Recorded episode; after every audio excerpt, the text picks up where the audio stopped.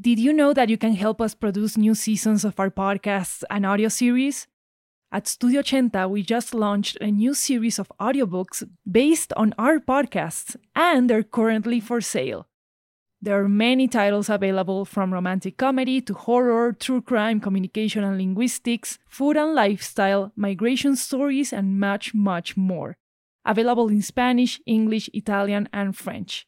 Check out our full catalog at ochentastudio.com slash audiobooks and find the titles on apps like Libro.fm, Apple Books, Google Play, Storytel, BookBeat, and on your favorite audiobook app. Thank you so much for supporting our work.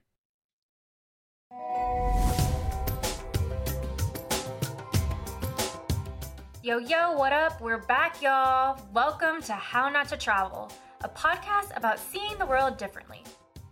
It's been a minute since we've posted, and that's because travel has changed so, so much since this pandemic started. I've had to cancel all of my trips this year. Nothing, nothing but something like this would have made me ever sit my ass down and eradicate an entire year worth of trips.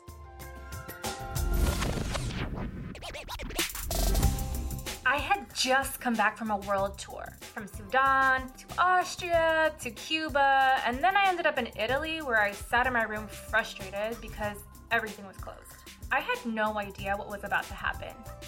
And so, for this special COVID 19 edition of How Not to Travel, we're virtually traveling all around the world, talking to people about what it was like to receive the news of COVID 19, their country's response, and how they feel about travel moving forward.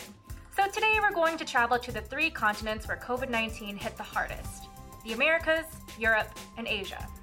So, come on, let's head to South Korea.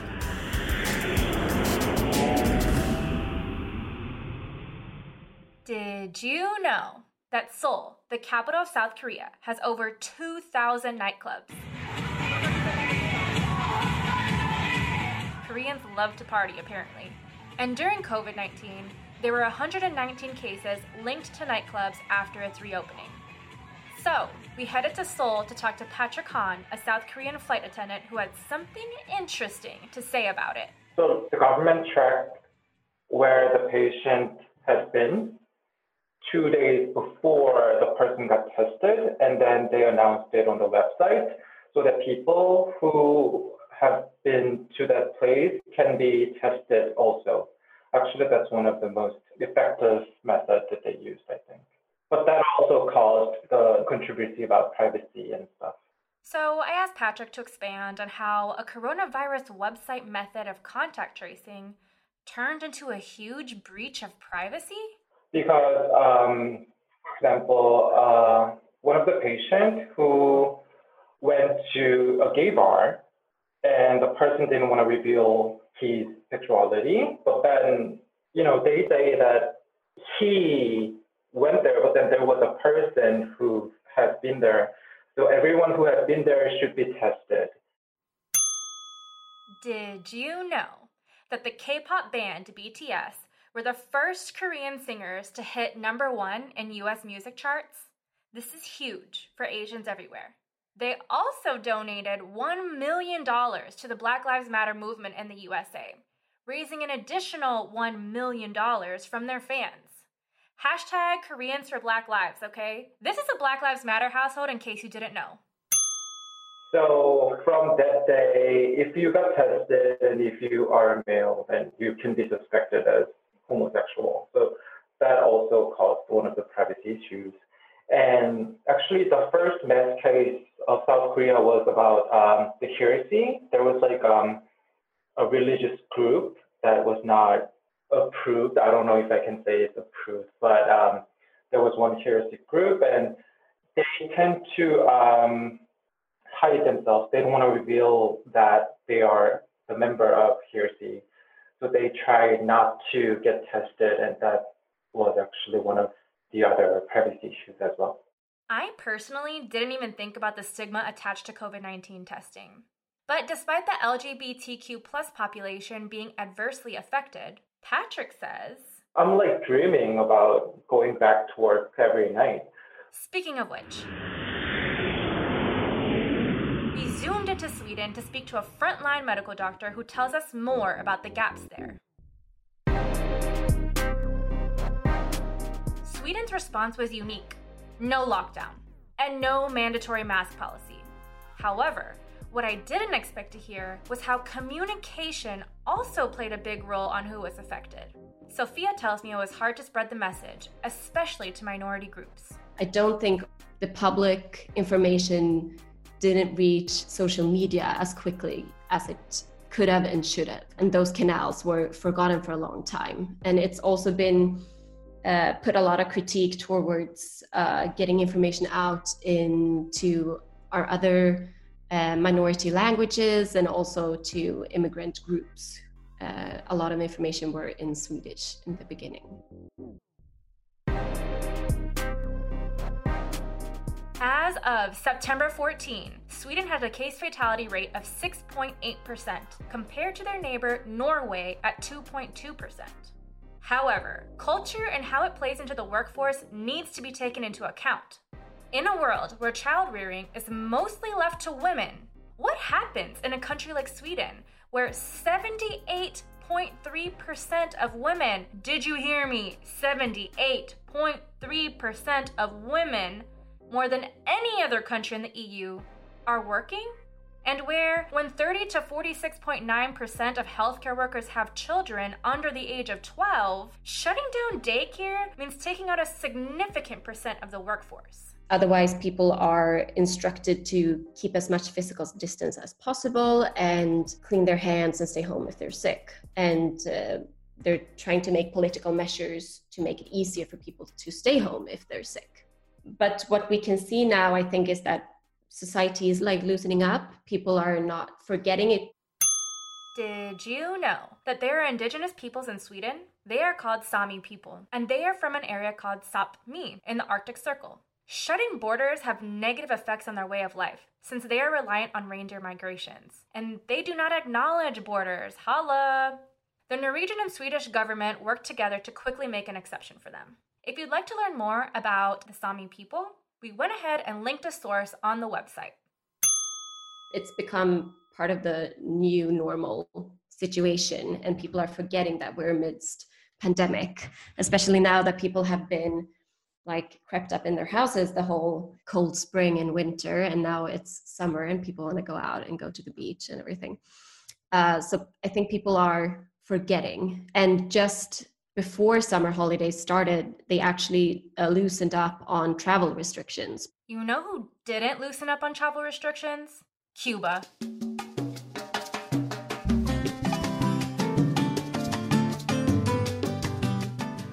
Cuba is where I live half of my year, and so shutting down travel there has been really hard for me, as well as my business. Not gonna lie, it's actually been devastating. I'm devastated. However, can't even be mad because Cuba is doing a really good job with COVID.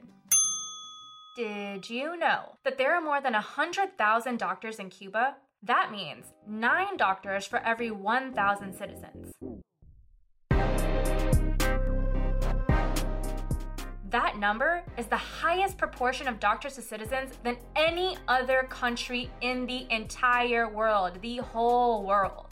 In addition, Fidel Castro started a humanitarian aid program called Cuban Medical Internationalism in 1959, where Cuba sends their highly trained medical doctors to support other nations, which was free of charge, free 99, all the way up until the early 2000s. This program also accepts victims of disasters such as the case of Chernobyl, where they accepted 18,000 18,000 people affected in the explosion. It also accepts students from other nations and trains them to become medical doctors free of charge. Free, free, free, if they are from developing nations. During COVID 19, Cuban doctors and nurses went to 27 countries to help fight COVID 19 and were nominated for a Nobel Peace Prize. How many doctors did your country send? We'll link the petition for their Peace Prize on our website. So I called into Havana where my business partner, Rita, reports live from her quarantine living room. From day one, um, there were public service announcements and advertisements on on television, um, telling people that they needed to wear masks right away, um, teaching people how to make them, um, at home and how to um, wear them properly. They even had ads focused at you know, for children, teaching them how to um, practice proper hygiene, washing hands, um, using chlorine-based hand gels, um, and you know, removing your shoes when you come home, and, and that type of thing. I wish the United States had this sophisticated of a communication plan, and that's not all. We all got um, drops. They were like homeopathic drops that you had to do for three days um, and they, they originally released them for older people, for 60 and over, to boost their immune system. And they were made up of um, components of some of the SARS viruses, as well as other things. And it was really just an immuno booster. So it's not really a vaccine. So um, also part of the the response um, was there was a, an immuno booster created. It was a homeopathic remedy made up of some of the components of some of the past SARS viruses. Um, it's not a vaccine, but it was supposed to boost your immune system to be able to defend against the virus in a, in a better way and, and to recover more quickly. Um, and that was initially administered to people 60 and over, um, and then released. Um, once they had enough made, they, they released it to the rest of the population. And they do feel that that was that was beneficial to being able to recover from the virus more quickly and with less side effects, permanent side effects. Wait, wait, wait. Does Cuba really manufacture their own medicine? Fact. Cuba's biopharm industry is one of the leading research and development contributors in the world. The origins, however, are not as pleasant. The United States blockade has cut off Cuba to trade and access to many items, including medication and scientific technology. So, in the 1980s, Fidel Castro, with the help of the Soviet Union, developed a sophisticated biopharmaceutical system in order to provide vaccines and medication to Cuba's own people. AKA, they said, F y'all, we'll do it ourselves. Since they have been leading the way in many areas, such as developing the meningitis B vaccine, exporting the world's most effective hepatitis B vaccine, the first to develop a synthetic vaccine for the prevention of pneumonia and meningitis, and offers it much cheaper than pharmaceutical companies. Capitalism, anyone? In fact, Cuba is working on its own COVID 19 vaccine set to come out in February. In the meantime, one of the treatments used for COVID 19 is created and produced by their biopharm industry. Medical journalist Gail explains what it's about. It's important to remember that the first uh, biotech company in the world was founded in 1976. It was Genentech. And in the early 80s, the first Cuban biotech company was formed. So you see, they've had a really long history. And in fact, their interferons uh, were um, developed with the help of scientists from Finland and actually from the US, um, which is, I think, something that most people may not know. Interferon, in fact, was their first biotech product, and that was many, many years ago. So interferon is used around the world. Um, theirs is an alpha uh, 2B uh, interferon, and they're using it in combination with a number of other drugs, antivirals, and uh, immunoregulators that are being used in other countries. Uh, so interferon is one thing. They've also started using uh, a peptide that's been developed in Cuba and, and also a monoclonal antibody that is being used. It's part of the, the protocol. So, how does that medicine lockdown combo play out for the average person in Cuba? Here's Rita again. When the lockdown started at the end of March, um, you were basically restricted to your neighborhood and encouraged to leave your house only to go to the supermarket to buy food or to get medical attention. And everyone really abided by this quite strictly. So most people didn't leave their homes unless they were looking for food um, or they needed to go to the doctor, their local doctor. And if you did leave your house, you had to wear a mask at all times and properly wear a mask. Um, and there were police enforcing that that rule strictly in, in the streets. There were exceptions made for essential workers, but all businesses were shut down and they facilitated ways to where the, if you lived in a neighborhood where food wasn't readily available or there wasn't a supermarket a local supermarket they were moving um, goods to your neighborhood so that you could buy them locally instead of leaving your neighborhood. They shut down all public transportation as well. Um, so they really restricted movement within the city of Havana. Wow, they really put in a lot of effort to take care of their citizens. And several times a week, you had teams of medical students visiting your house um, to check up on you and to see if anyone in your household had um, had any symptoms. So many people felt that Cuba was extreme in its response. Throughout the whole experience, I felt that they were really they they handled the COVID um, outbreak very well. They really limited the ability for the virus to spread. And they limited the, the spread of the virus in a very um, efficient way. Um, they did a great job at tracking cases. If someone tested positive, they tested all of their contacts and they treated them from day one. So they were they were admitted to a hospital from day one, and they were not released until they tested negative. So let's go over what we learned today, shall we?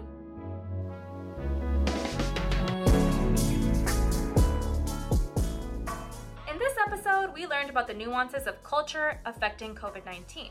In South Korea, a method of contact tracing ended up stigmatizing the LGBTQ community. In Sweden, not translating into multiple languages left marginalized groups without health information. They also chose not to go into total shutdown. Shutting down borders have negative effects on the indigenous people of Sweden, the Sami people. And shutting down their country would have led to many healthcare workers having to stay home. And finally, Cuba's COVID 19 measures prioritize vulnerable populations and has an excellent built in medical infrastructure and biopharmacy industry that protects its citizens. So, depending on where you were in the world at the time, it is clear that countries had different response systems, and if your government did not prioritize marginalized groups, they often got forgotten. I mean, have you seen the United States? We're not saying one country is better than the other, but you know where my first international flight will be. While we are not encouraging travel, do not put that on us. We are offering travel perspectives. We have no idea what the future holds, which is why next week we're going to talk about whether it's safe to travel yet.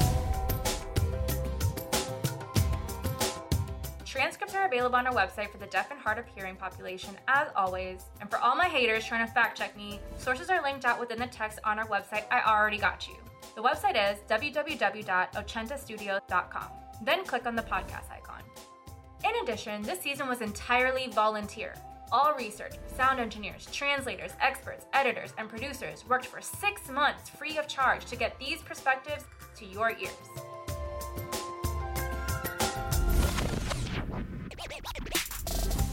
The host and producer of this podcast was me, Dr. Kiona. Executive producer is Loy Martinez, and this is an Ochenta podcast produced by Studio Ochenta. The sound editor on this is Luis Raul Lopez Levi, art was done by Tiffany DeLune, and the music was done by Gabriel Damaso the love travel, if you learn something or believe in projects like this and would like to tip the creators and experts on this podcast, sponsor studio time, or sponsor a mic, community donations are accepted at Venmo at How Not to Travel, PayPal, How Not to Travel Podcast at gmail.com, Patreon, How Not to Travel Podcast, and on the Patreon, you can join in on the community discussions, and the full interviews are up now. So come through, tune in, subscribe, hit that Apple review. We only accept five stars, and we will see you next week. See you soon.